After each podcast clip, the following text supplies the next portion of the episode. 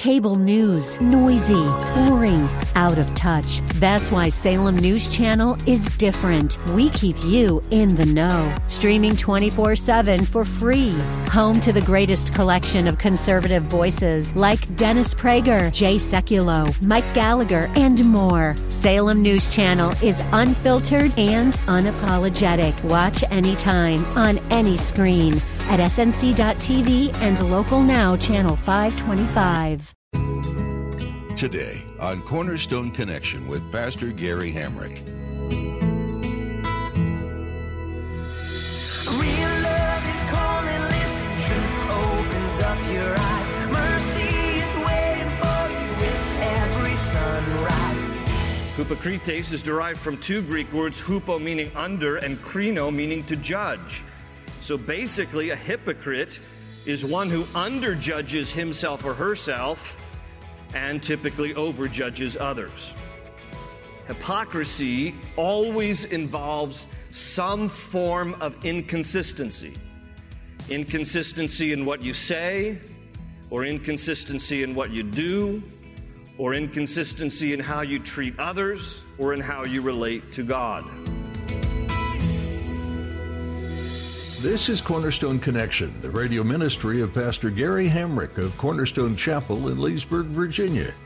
Pastor Gary is teaching through Isaiah. Many of us would probably agree that being around others who are overly judgmental and inconsistent in the things they say or do is less than enjoyable. The question we should ask ourselves from time to time is whether or not we behave in such a manner. In today's message, Pastor Gary reflects on the hypocrisy of the Pharisees and Sadducees who claimed to honor God but were far from Him. In his study, you'll gain a better understanding of hypocrisy and how detrimental it is to both our walk and witness. At the close of Pastor Gary's message today, I'll be sharing with you how you can get a copy of today's broadcast of Cornerstone Connection. Subscribe to the podcast or get in touch with us. But for now, let's join Pastor Gary in the book of Isaiah, chapter 29, as he begins his message All talk, but no walk. Hope is an open ocean, jump in and you'll find the cornerstones, your connection, run towards your new life. Isaiah chapter 29 and verse 13. The Lord says, These people come near to me with their mouth and honor me with their lips, but their hearts are far from me. Their worship of me is made up only of rules taught by men. I've entitled my teaching today, All Talk and No Walk. Well, with your Bible still open there to Isaiah 29, if I could draw your attention to verse 1, notice how this chapter begins. In verse 1, Isaiah writes, Woe to you, Ariel, Ariel, the city where David settled. The first word here of chapter 29 is the word woe. Whenever you see the word woe, it should cause you to pause because it is a warning. It is a pronouncement of God's impending judgment. And his judgment is coming to Ariel. Isaiah writes that word twice, Ariel, Ariel, and then he helps us to understand exactly who or what he's writing to because he adds the city where David settled. So this is an indictment against Jerusalem. And Ariel is a nickname for Jerusalem. Ariel in Hebrew means lion of God. And so it speaks to the majesty and splendor and strength of the city of Jerusalem, which is the capital city of the southern kingdom of Judah. During this time, Isaiah the prophet has been called to minister God's word to the southern kingdom of Judah, and Jerusalem is its capital. But this is probably a play on words. Because while Ariel means lion of God, Isaiah is probably being a little sarcastic here in indicting the city of Jerusalem. This is the only place in all of the Bible in this chapter where Jerusalem is nicknamed Ariel. And again, probably a play on words that Isaiah is inasmuch saying to the people of Jerusalem, you pride yourselves in your strength, in your majesty, and in your splendor, like the lion of God, like the king of the beasts. But woe unto you, because your splendor and your majesty and your strength are about to fade. And that's this chapter here. He's writing to the people of Jerusalem, the capital city of Judah, and he's warning them in advance because of their rebellion against God. God is going to come against them and he's going to judge them. That's why here in chapter 29, look at verse 2, God says through the pen of Isaiah, I will besiege Ariel. In verse 3, I will encamp against you. In verse 4, you will be brought low. Now the question becomes, what have they done to rile the judgment of God like this? Well, one of the things that they've done wrong is found here in our opening verse where we started at verse 13. Look at it again with me. How the Lord says to them, These people come near to me with their mouth and honor me with their lips, but their hearts are far from me. Their worship of me is made up only of rules taught by men. So, one of the things here that has displeased God, very much so in terms of the actions and attitudes of the people of Jerusalem, is this disposition of they give God lip service, but their hearts are far from Him. What exactly does this mean, and why is it so serious? Well, again, as I've said many times here at Cornerstone, the best commentary on the Bible is the Bible. And we see Jesus quoting this verse to indict the people of his day as well. And Jesus gives us a word to help us understand what was so wrong in Isaiah's day, same problem in his own day. So if you have your Bible still handy, if you'd go to Mark chapter 7, if you'll turn to Mark chapter 7, we're going to see Jesus quoting this verse and we're going to see the context in which he uses it. So go in your New Testaments to Mark chapter 7. Now, on your way there, just by way of free information, Isaiah is one of the favorite books that Jesus quotes from. Jesus will quote from the book of Isaiah eight times in the course of his ministry.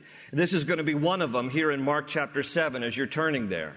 Now, let me set the background for this scene so that when we get to Mark 7, you'll understand what's going on.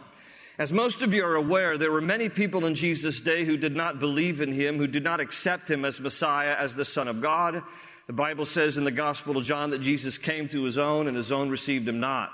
There were many who rejected him. Isaiah is going to tell us later they despised him, they rejected him, they, they will eventually crucify him. Among those who were of his worst critics was a Jewish sect by the name of the Pharisees. Many of you are familiar with the Pharisees. The Pharisees would pride themselves on being strict adherents to the law of God. So much so that the Pharisees were guilty of actually adding to the commandments of God by their oral traditions. They would come up with commentary on the commandments of God, and in the eyes of the Pharisees and religious leaders of Jesus' day, they actually elevated and valued their own commentary, their own traditions on par with the commandments of God.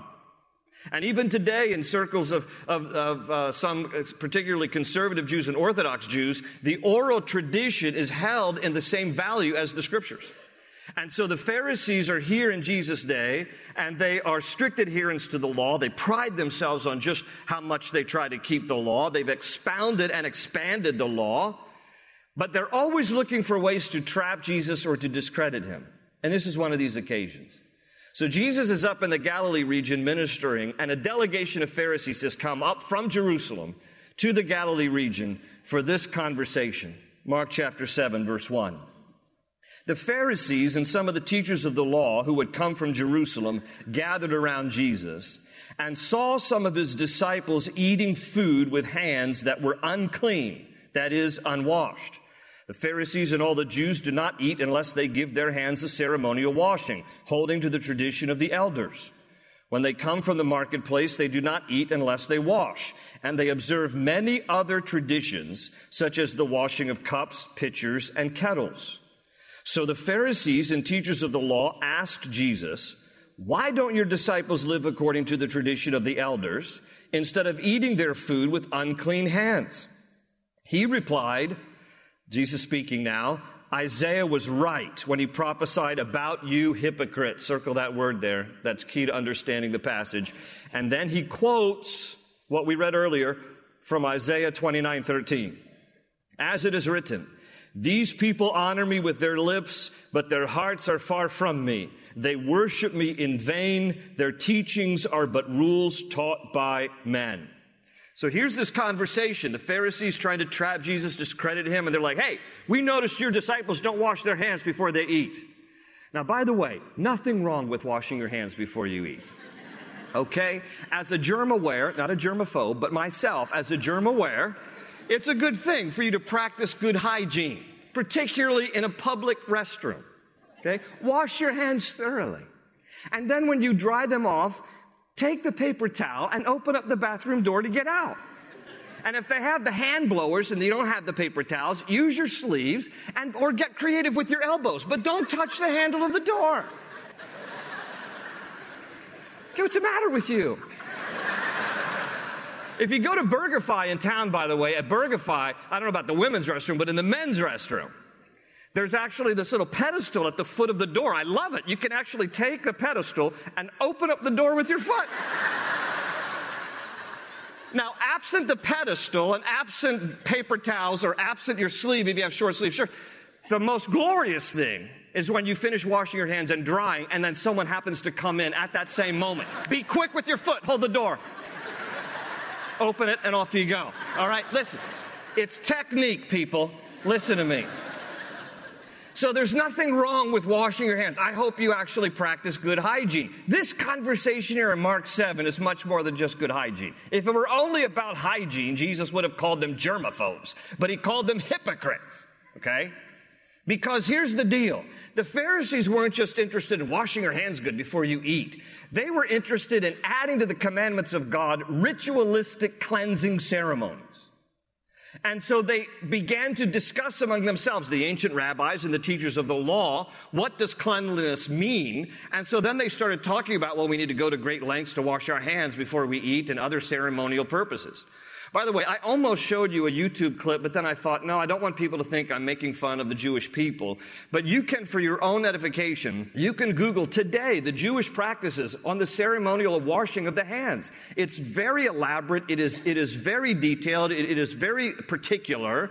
They, they use a cup. They have to pour it twice on one hand, held this a certain way, held your hand like this, Twice here, twice there, wrists down. Make sure the water drips downward. If you have a shortage of water, at least go knuckles down. I mean, I'm not making this up. It's very meticulous, very elaborate, very detailed. Okay? And the Pharisees here were all about the ceremonial cleansing of the hands and making sure you did it just right. Is it two times this way, two times this way? Some Jews today say, no, it's three times this way, three times. I mean, they can't even make up their minds. But this is the emphasis that the Jews were placing on the ceremonial washing of the hands. The reason why Jesus indicts them with Isaiah 29 13 is because, and calls them hypocrites, is because they're more interested in external cleanliness than the cleanliness of the heart. They're more interested in duty than devotion. They were more about rituals with God than they were relationship with God. And for this reason, Jesus then quotes Isaiah 29 13 and calls them hypocrites. So when we read in the context of Isaiah's writings in chapter 29, when he speaks there about people draw near to me with their lips, they give me lip service, but their hearts are far from me, really it's, it's about hypocrisy.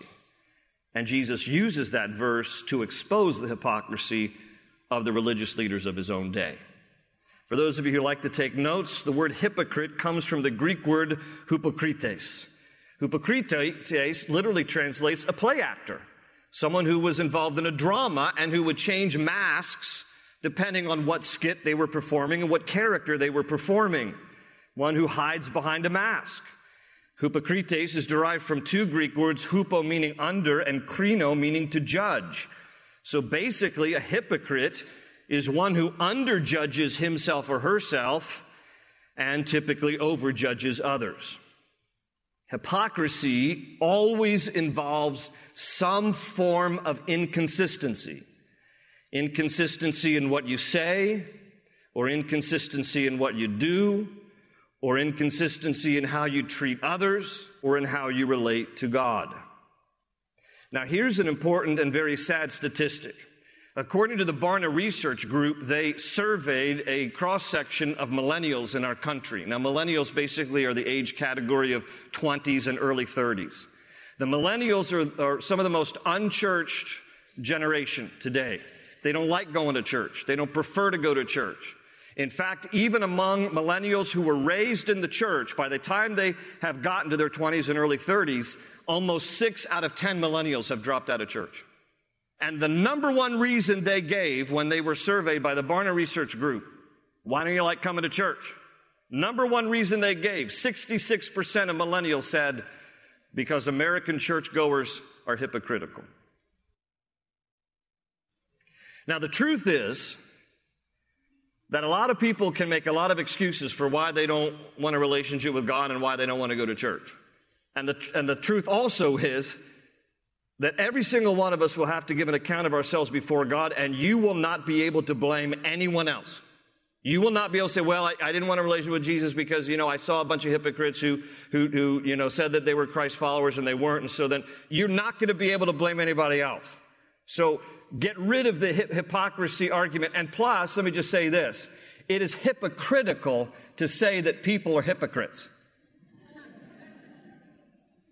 Because unless you've never been inconsistent or duplicitous in your attitudes, thoughts, or actions, then you're among us too. There's a little bit of hypocrisy in every single one of us. Every single one of us is guilty at some point in our lives of saying something inconsistent, doing something inconsistent, relating to other people, overjudging, underjudging ourselves, overjudging others, and relating in a wrong way to God in some way. So all of us are guilty in some way of hypocrisy. Now that said, shouldn't we still be concerned? rather than just dismiss this. Well, okay, everybody's a little bit of a hypocrite, so, you know, can we just get on with a different Bible study? I mean, the fact of the matter is that this should concern all of us. Shouldn't we be concerned about any inconsistency in our lives that might be a bad witness to this generation or any generation? And shouldn't we even be more concerned about the inconsistency in our lives as an affront to God? Hypocrisy is a sin. And when we practice hypocrisy, when we engage in hypocrisy, that we not only cause God to be dishonored, but we cause unbelievers to be disillusioned. Because they look at the duplicity of our lives and the hypocrisy of our lives, and an unbeliever stumbles. And this should concern us. Again, everybody has to give a personal account to God. I get that. But we should at least be mindful what is our witness? Are we consistent or inconsistent? Are we sincere or are we hypocritical in terms of the way we think and live out our lives? Peter would say in 1 Peter 2 1, therefore rid yourselves of all malice and all deceit, hypocrisy, envy, and slander of every kind. We need to rid ourselves of hypocrisy.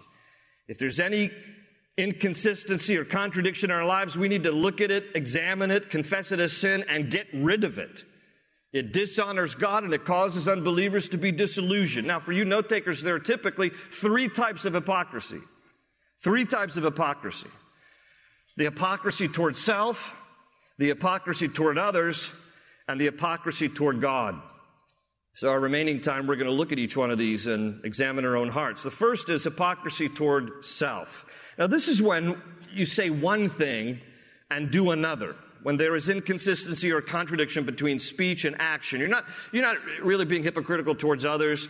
I mean, in a sense, all hypocrisy is also toward God, but for the purpose of our discussion, this is just as it relates to you damage yourself. You damage your own reputation. You damage your own integrity because there's an inconsistent contradiction in your life. Okay? And so we need to examine and understand all of this. Now, the Apostle Peter was guilty of this. Now, the Apostle Peter was a man that God used in a wonderful way to bring the first evangelical sermon to 3,000 people in Acts chapter 2, and they got saved. But by the time you get to Acts chapter 10, God is going to use Peter to preach the good news to Gentiles. For the first almost 10 years of the early church, and the book of Acts, the first 10 chapters covers about 10 years, the early church of believers in Jesus Christ was exclusively Jewish. It's not until you get to chapter 10 of Acts that you see the first Gentile who comes to faith in Jesus, a guy by the name of Cornelius. He's a Roman centurion. He is a Gentile, and his whole family is going to get saved. But God's going to have to work in Peter's heart first to get Peter to the place where he even wants to visit Cornelius' house. Because Peter, as a strict Jew, was always taught, you don't socialize with Gentiles, let alone go into their home.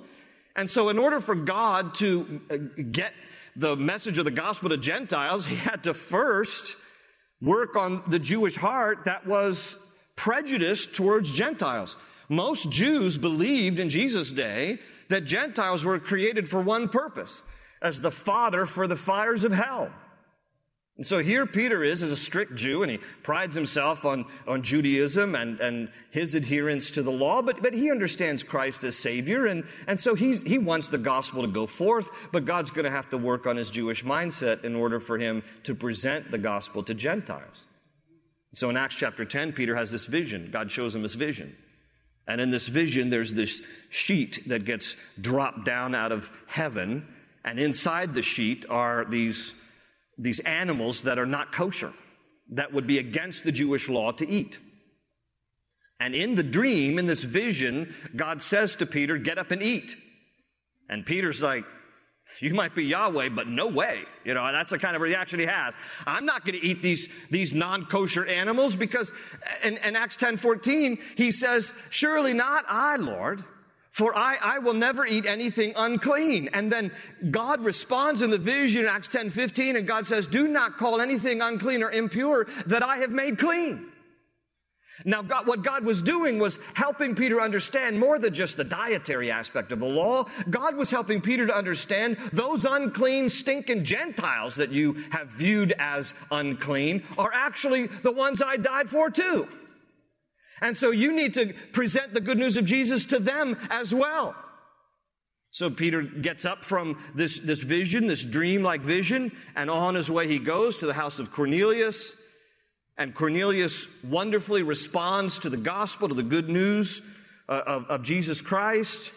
And his whole household, Cornelius' whole household gets saved. They get water baptized. They get baptized in the Holy Spirit. I mean, it's just this wonderful event.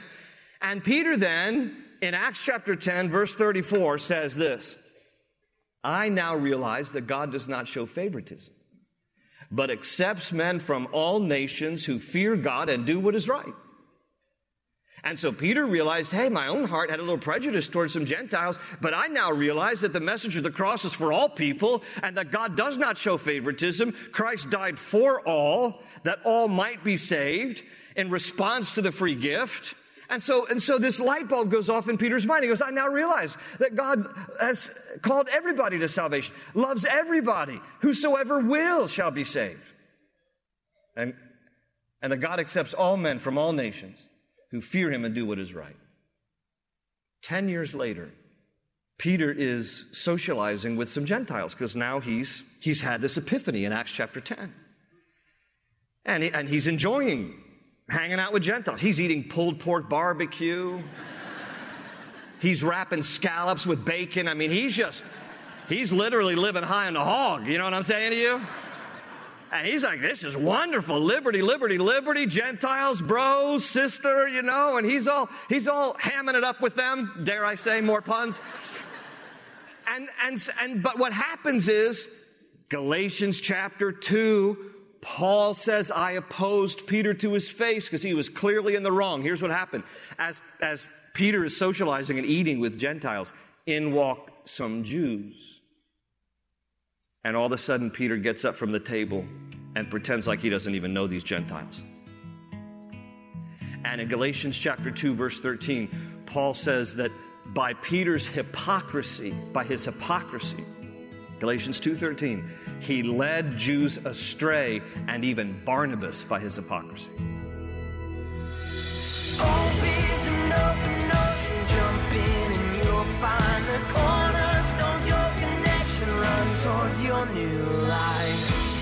The Old Testament book of Isaiah is a powerful text filled with prophecy, history, and the grandeur of your Creator.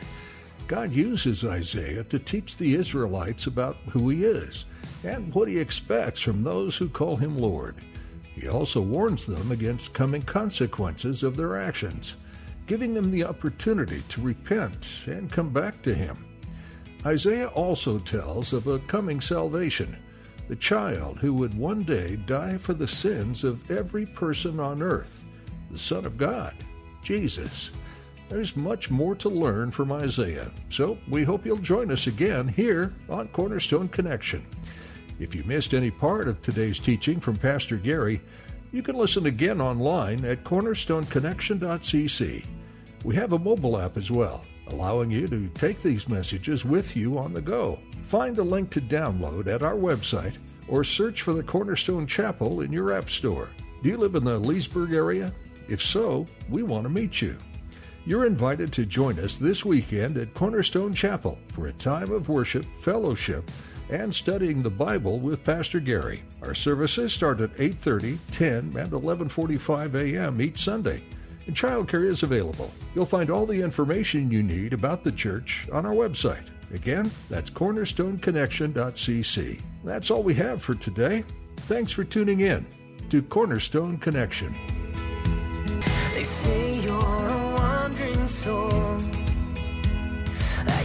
Got no place to go, but still you know, but still you know. you're not alone.